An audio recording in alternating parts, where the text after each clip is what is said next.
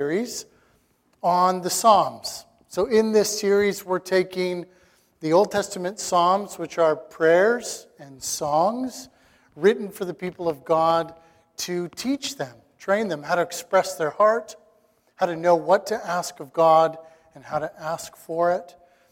And so today we're going to look at Psalm chapter 51. Now, our readings so far today, I did not realize how heavy that was going to feel. To first do Psalm 51 and then read the context behind Psalm 51 with the second Samuel reading, and then obviously John chapter 19. So it's a lot. This subject is intense. The subject is one of repentance. So Psalm 51 is the prayer of a penitent person. I realize we don't use the language of penitent very much. So basically, Psalm 51 is the prayer of a sorry person. That they're sorry, sorry for what they've done. And so we have the context of this prayer, which is King David, which I'm not going to do a ton of explanation on today. My main focus is going to be on how can we use Psalm 51 when we're sorry. How do we pray it when we've really screwed things up? Who's done that? Anybody? We're in good company, it looks like.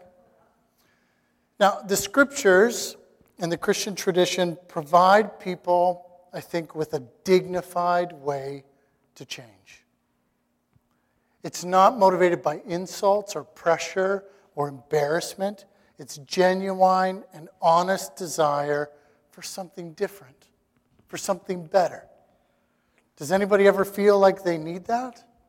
When you have this realization, the way I'm doing this is not working, the way I'm doing this is hurtful and harmful, and I want to change that. So, what it is, is we see repentance is the act of recognizing that. That what you are believing or feeling or thinking or saying or doing is wrong, is not what you want to be doing or what you feel you should be doing. That it's contrary to goodness and it's contrary to the dignity you feel like you're created for. That there's this higher goodness that you feel like if I keep living like this, I'm not going to be a part of that. It's, it's this sense we have in our conscience. This feels morally wrong for me to do. It's also things that we recognize if I keep doing this, it's quite destructive to me. Have you ever felt that? Where you're like, if I keep doing this pattern, this is going to be a problem for me. It's having big impact, big reverberations. And not only is it destructive to yourself, but you also start to see if I keep doing this, it keeps hurting other people, people I love. That it's getting out of hand. And you don't want to do it anymore. But you can't seem to stop yourself. Has anyone ever felt that? I, I feel that quite often. I, I think, to be honest, prepping for this was quite difficult for me. I found myself going, oh man, like, this is heavy, but also it's a mirror. And so when I'm looking in the mirror, when I'm reading this prayer and this text of scripture, what I'm seeing is there's a lot of parts of me that I've been kind of struggling with, maybe haven't been addressing, I've been stuck in, and I've kind of wanted to be a little blind to them. You ever notice that about yourself? You're like, I know this is a problem, but I don't really want to face it right now. So reading this was quite annoying because it pushes the issue to be like, no, I've, I've, I've got to think about this. I've got to see this part of me that I can see it's impacting other people, and I just have been avoiding it. And the reason we avoid it, I think, is it's intimidating. Does anyone find personal change super easy? It's quite difficult, isn't it? But here's the thing I think repentance is something we actually all want, we actually all need. And if we don't have it, like if our ideology or our view of the world or maybe even our family or our workplace doesn't make room for that or doesn't value it, then it doesn't value change. And we're, we're essentially forbidden to change. In a way, we are damned to perpetuate the problem over and over and over again. Repentance is essential to the human life, I actually think. If you've been in a meaningful relationship with anyone, you know you need repentance in order for your relationship to grow into something better, right? That we need it to break the cycle. So, the way of Jesus offers us, I think, on the other hand, prizes repentance as one of the highest goods a human being can engage in. Now, when I say that, what that means is we don't just prize repentance for the other people. You know, we, we think all of you should repent because we sufficiently have. You know, it's this like weird dynamic. I mean, like, prize it as in it's the thing we love to do currently and always. That's what the way of Jesus does. That for us, it's meant to be a lifestyle, an openness to being wrong, permission to be imperfect, to not be all knowing, to be still growing, and to allow ourselves to be weak. That's the permission a lifestyle of repentance gives. Doesn't that sound like relief already? The openness to be imperfect, to be weak, to be insufficient. The willingness to be honest about it, to be vulnerable, to not be shamed or embarrassed because we fall short. In a family or a culture or in the way of Jesus that prizes repentance, we're allowed, we're, we're given permission to be honest about it. But in the way of Jesus, we get to be confident that there's a solution for the problem. So, this is the big motivator. Not only is it a relief to be honest about repentance, not only does it give me permission to be my true self, but it also gives me the promise of like solution. That this problem that I've been harboring inside has been leaking out and you've been seeing it. I can be honest about it, and there's salvation for it. There's help, there's tools, resources. Because Jesus actually works for the things that we need Is that good news? And then there's this sense of acceptance in the long journey of change. That we don't just go, I repented, I believed in Jesus, and now it's instantly all different. That does happen, but the more common experience is a long term journey of change, isn't it? But to be in a community that gets that, it actually speeds up the process. So the scriptures, though, when talking about issues like this, I think it's important for us to understand that the scriptures are largely written, so we believe they're divinely inspired. God is writing the scriptures through people.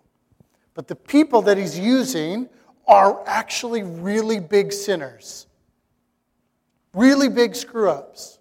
So here's an example Moses, he writes the first five books of the Old Testament. Moses is doesn't get into the promised land because of his anger.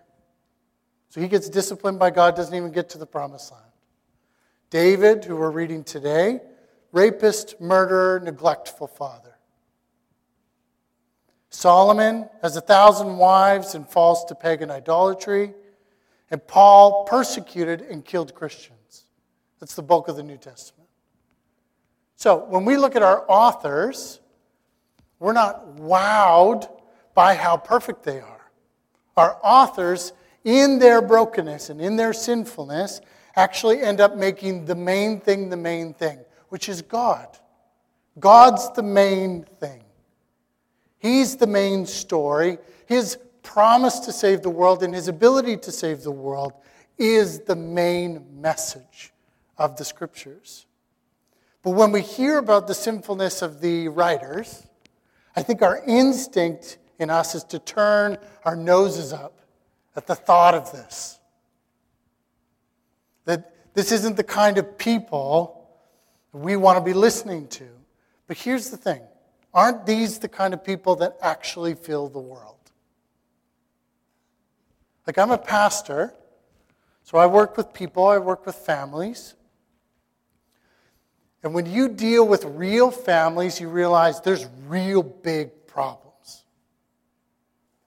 If we just went into the statistics about sexual abuse or physical abuse or all these different types of things within families, we would go, this is not just a small thing, this is a big thing, and it's everywhere and it's all the time. It's not a small thing. Sin is big.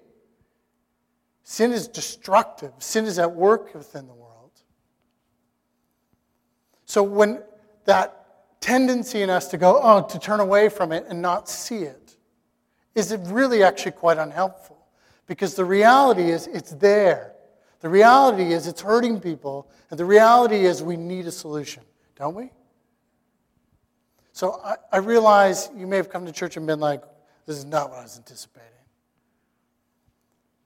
If you can trust me a little bit and hold on to the end, we're going to see this comes around to good news.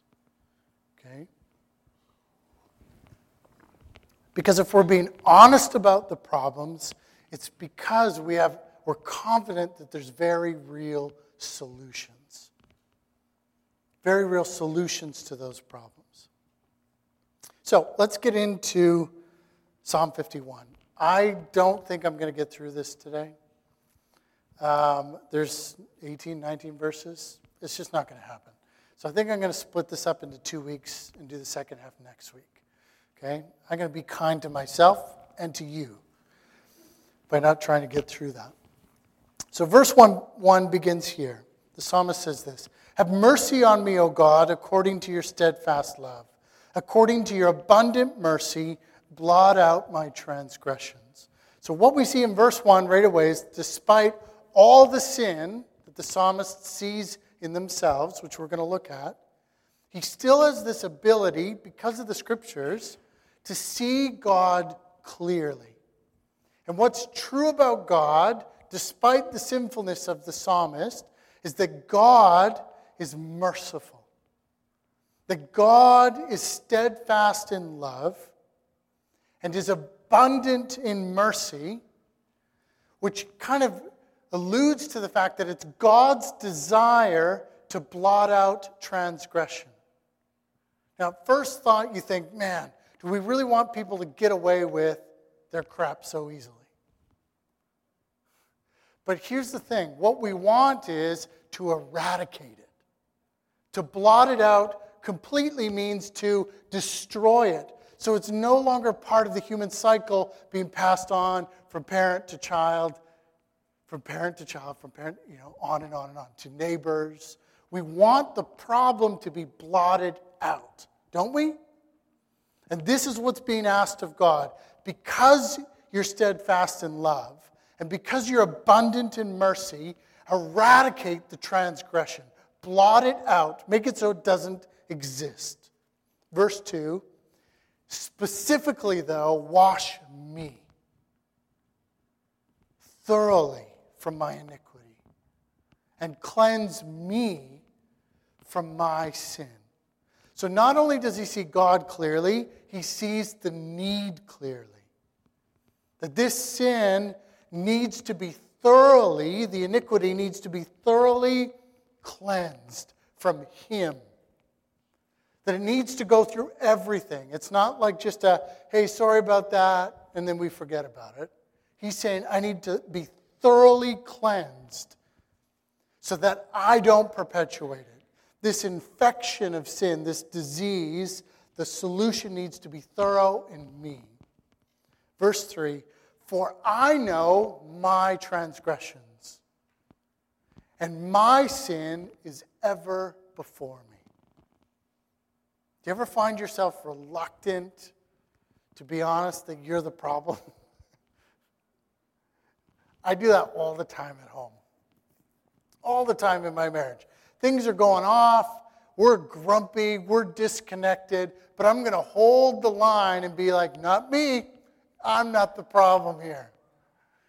Have you ever done that? And it just kind of elongates it days, turn into a week. And everyone's kind of looking at you, at me, like, are we going to deal with this? I'm like, it's not me. Not the problem here. You all got to look at all you. That's the real problem. And I can hold that stance for a little while, but eventually the weight gets heavier and heavier to be like, no, it's me. It's me. I'm the grumpy one. I got some things going on. And I've been short, and I've been mean, and I've been selfish, and it's time for me to talk about that. This is what we're getting to. I know my transgressions, and my sin is ever before me. So he's seeing himself clearly of what he's responsible for. I know what I've done and how I keep on doing it. And it's always in my mind. I'm always thinking about it. And there are no excuses for it. Now, I know when, when we talk about human relationships, we're often trying to do the work of saying who's responsible. You know, let's have this discussion to figure out who's really responsible. But what we see in the way of Jesus is the most impactful thing is to always live together as saying, How am I responsible? Because whatever little piece of the puzzle I'm contributing to, I want to bring salvation into that piece. It doesn't mean other people don't have problems. And we're not blind to that fact, but there's something transformative to the situation when we're all equally taking responsibility and willing to believe, to face who we are, and to look for the solution. Verse 4. The psalmist then says, Against you, God, and you only have I sinned and done what is evil in your sight. Why is the sin against God and God only? We've clearly identified in the second Samuel reading that God sees the other people that are hurt by this. David, in this situation, has, has arranged for the death of a righteous man, has stolen his wife, has destroyed a family and a home, and an infant child is even going to die as part of this process. There's a lot of mess, isn't it? So, is it right for David to say, Against you, God, and you only have I sinned? The point that he's making here is that God is David's creator and highest authority. And God's design for him was to exist within his love and his perfect provision forever. God even makes David king, anoints him as king, defeats his enemies as he goes through in 2 Samuel. God has been David's personal source of comfort and protection, strength, hope, and redemption all through his life. But here's what it comes down to sin of any kind always begins with a turn away from God's love first. So, whenever we hurt people, abuse people, exploit people, take from people, are mean to people, it first starts by turning away from God's goodness and saying, I'm going to take things into my own hands. I'm going to get what I want, get what I need, make it happen. Right? That that's always the first sin. So what's being communicated here is that, that God's vision was always that David would, be, David would be perfectly loved in him and then would love the world, be a gift to the world and to the creation. But when David rejects that love, he then turns all of that need and all of that desire onto other people and then takes them for whatever he thinks he needs and exploits them. But the root sin of the problem is first rejecting God's goodness and then going out and taking what he wants. David goes on in verse 4 and says that so that you may be justified in your words and blameless in your judgment. David essentially is saying, I've sinned against you first and mostly. And you are justified in your words and blameless in your judgment, in your assessment of what I've done. Basically, David is not rebuttaling. David is not arguing his case. He's not saying, well, it's because of these circumstances that I made this decision. David is saying, you see it, you know it, I, I accept. He agrees with his judgment fully and says that God is justified in the consequences and judgment that he presents. Now, when you read the two texts of Scripture, you read the Second Samuel, you read what David did. He steals a wife, uses his power and position to just take a wife from someone else. The man is righteous and good and has character, so David has to kill him to cover up his sin. And he goes through this whole process of getting him sent out on the front lines and then abandoned, and so the enemy defeats him and kills him. When God comes back to David through Nathan and says, that whole parable of the story of the man and the sheep. David's response is, This man deserves to die. And if, if, you, if you were just king over the land and you heard this story, that's essentially kind of the right response is to be like, This man deserves to be punished to the fullest degree of the law. Right? If we heard that story, we would go, We want this guy to be punished. And then God lays out the discipline and the judgment and when we read through it, we realize everything David did to Uriah and to Bathsheba, God is now going to do to him, but more. That this is the fruit of his works. You sowed destruction, and now you're reaping destruction. These are uncomfortable things for us to talk about, but these are the types of decisions people make all the time. I sit with people all the time who are like, I blew up my family and I blew up my marriage when I made this decision. Or I screwed over my business partner and I ruined his life. These are real life decisions that happen all the time, and you know it. You hear it all the time, and you just hope it's not going to be you. But this is where David's going look, this is the honest outcome of my choices. God's not being unfair with me. God's justified if he's truly fighting for Uriah. God's justified if he's truly fighting for Bathsheba. And we see in this whole conversation how God is going to deal with every king or person in authority through David's story. So think about that. Every government that's existing today, when they screw over the little guy and exploit the poor and the broken, this is how God is going to deal with them. That's good news, isn't it? in the sense of like we want God to act against the evil abusers. David is seeing himself as in that category. And he's not fighting it, he's going, No, I did this. And there's something that what we see in the turn here is where the person goes, Let me be honest about what I've done and honest about the impact and be truly, honestly repentant to God. And then we'll see what kind of salvation can come from him. Verse 5 Behold, I was brought forth in iniquity, and in sin did my mother conceive me. So now David is doing an interesting thing. He's saying, Not only did I commit these things, but I actually see in my life story that this seed was planted long ago in my life. So scholars kind of disagree on this point, but some of them think that what this statement means is that David was conceived through an affair, that his mom potentially cheated on his father Jesse and was conceived in an affair. The other option that we see scholars talk about is David's referring to this idea of original sin. From the moment I was born, sin has been work, at work in me. Now, this is part of my story. So I was conceived out of wedlock. I know more about the circumstances surrounding that than I'd like to. But it's this like shameful story of my parents' upbringing. My grandfather was a pastor. So my mom became pregnant by my dad. They had to do public repentance in front of the church. This terrible handling of the situation. But so the way I always understood the story growing up is that I was kind of born of shame. That's how I saw myself.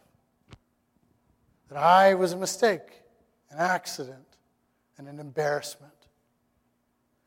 This is kind of how David's processing it. He's saying, so if it's true, the kind of adultery story, this idea that this has always been my origin. I've all, I was always born of sexual promiscuity or whatever.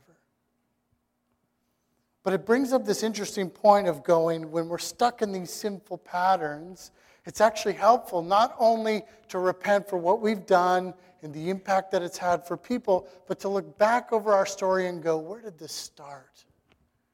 Because there's a story that contributed to today. I find that comes up consistently in my marriage and in my family.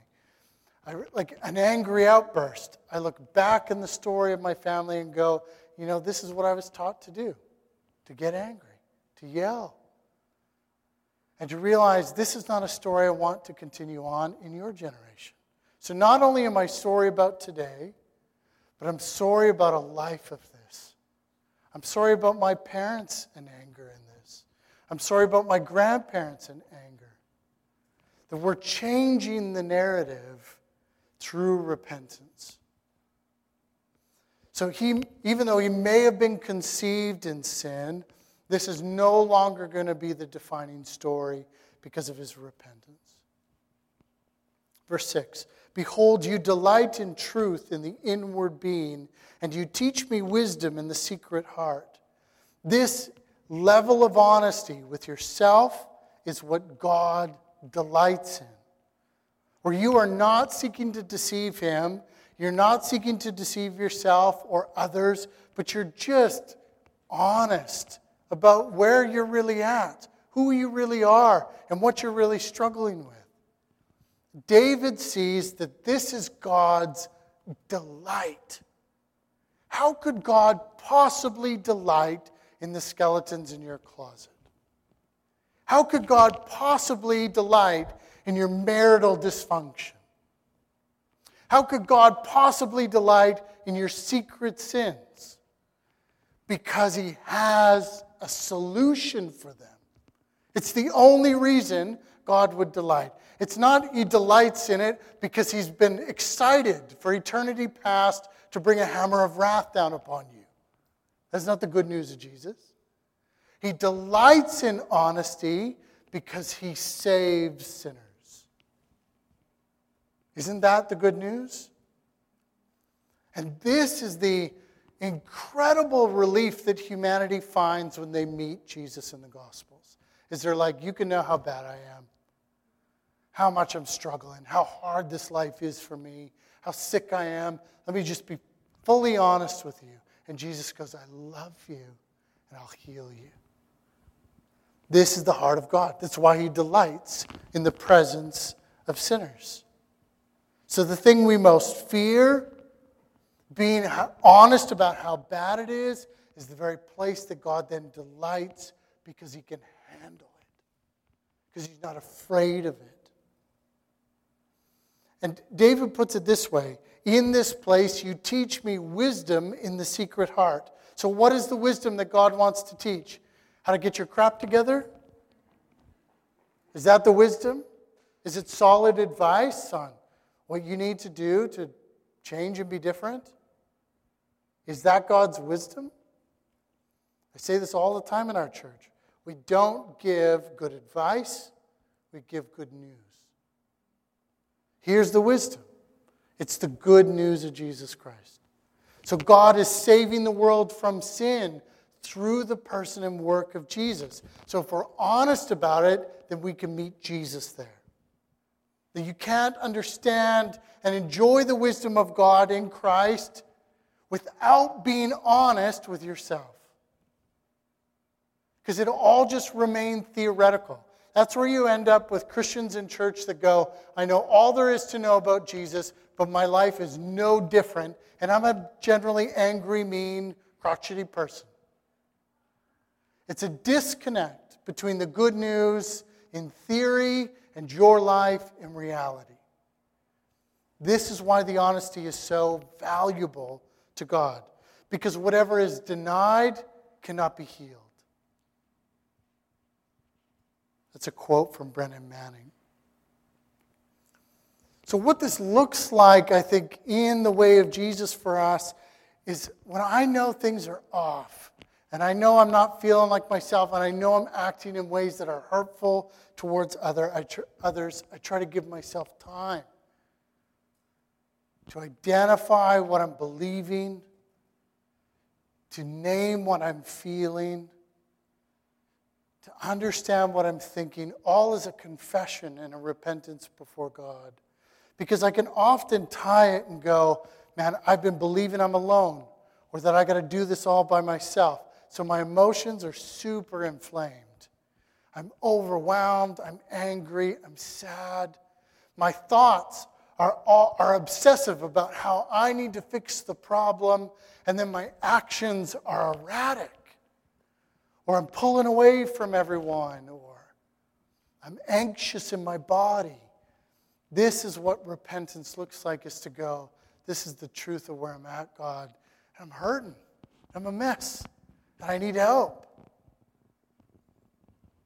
Verse 7 is the response to that prayer Purge me with hyssop, and I shall be clean. Wash me, and I shall be whiter than snow. David sees God's wisdom, which is the salvation design.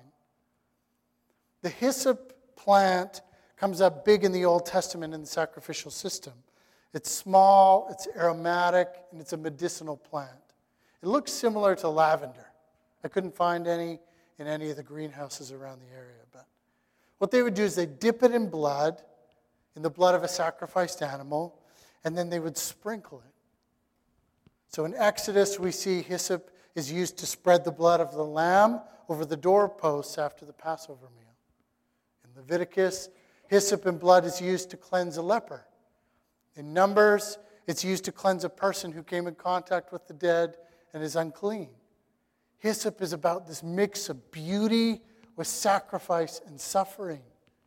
It's like the hyssop plant is the humanity of Jesus and its perfect goodness, but it's dipped in the blood of his sacrifice and then placed on the sinner. The prayer is, Wash me and I will be whiter than snow. So fundamentally, this is what the way of Jesus is about in Psalm 51. Is in the presence of Jesus, you can finally be honest. You can be honest about what's going wrong, what's happened to you, what hurts, and where the mess is. That God delights in your open heartedness. Think about that. He's not going to crush it, He's not going to break you. He's not going to come down on you with expectations. He's going to delight in your fragility. And then he's going to respond by giving you the hyssop and the blood.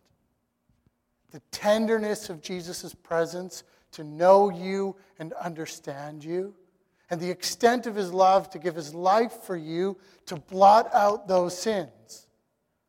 Everything you've committed and the backstory and the family of origin patterns, all of those things go on the cross with Jesus to be crucified and killed. We're honest about what's wrong because Jesus kills what's killing. Isn't that the good news? Next week, what we'll look at is what restoration looks like.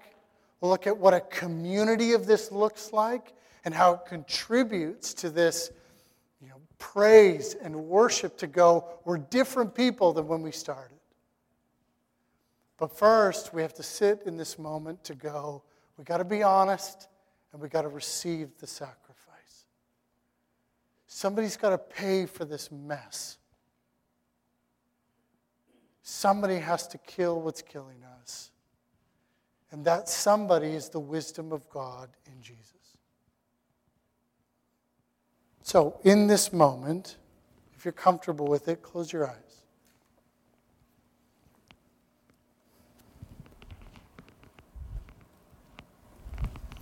And feel the presence of Jesus. Feels like safety. It's not accusatory.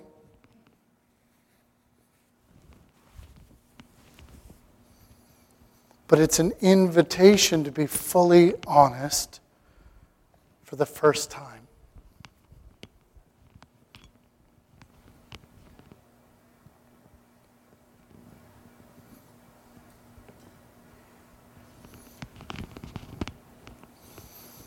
So let's examine ourselves and repent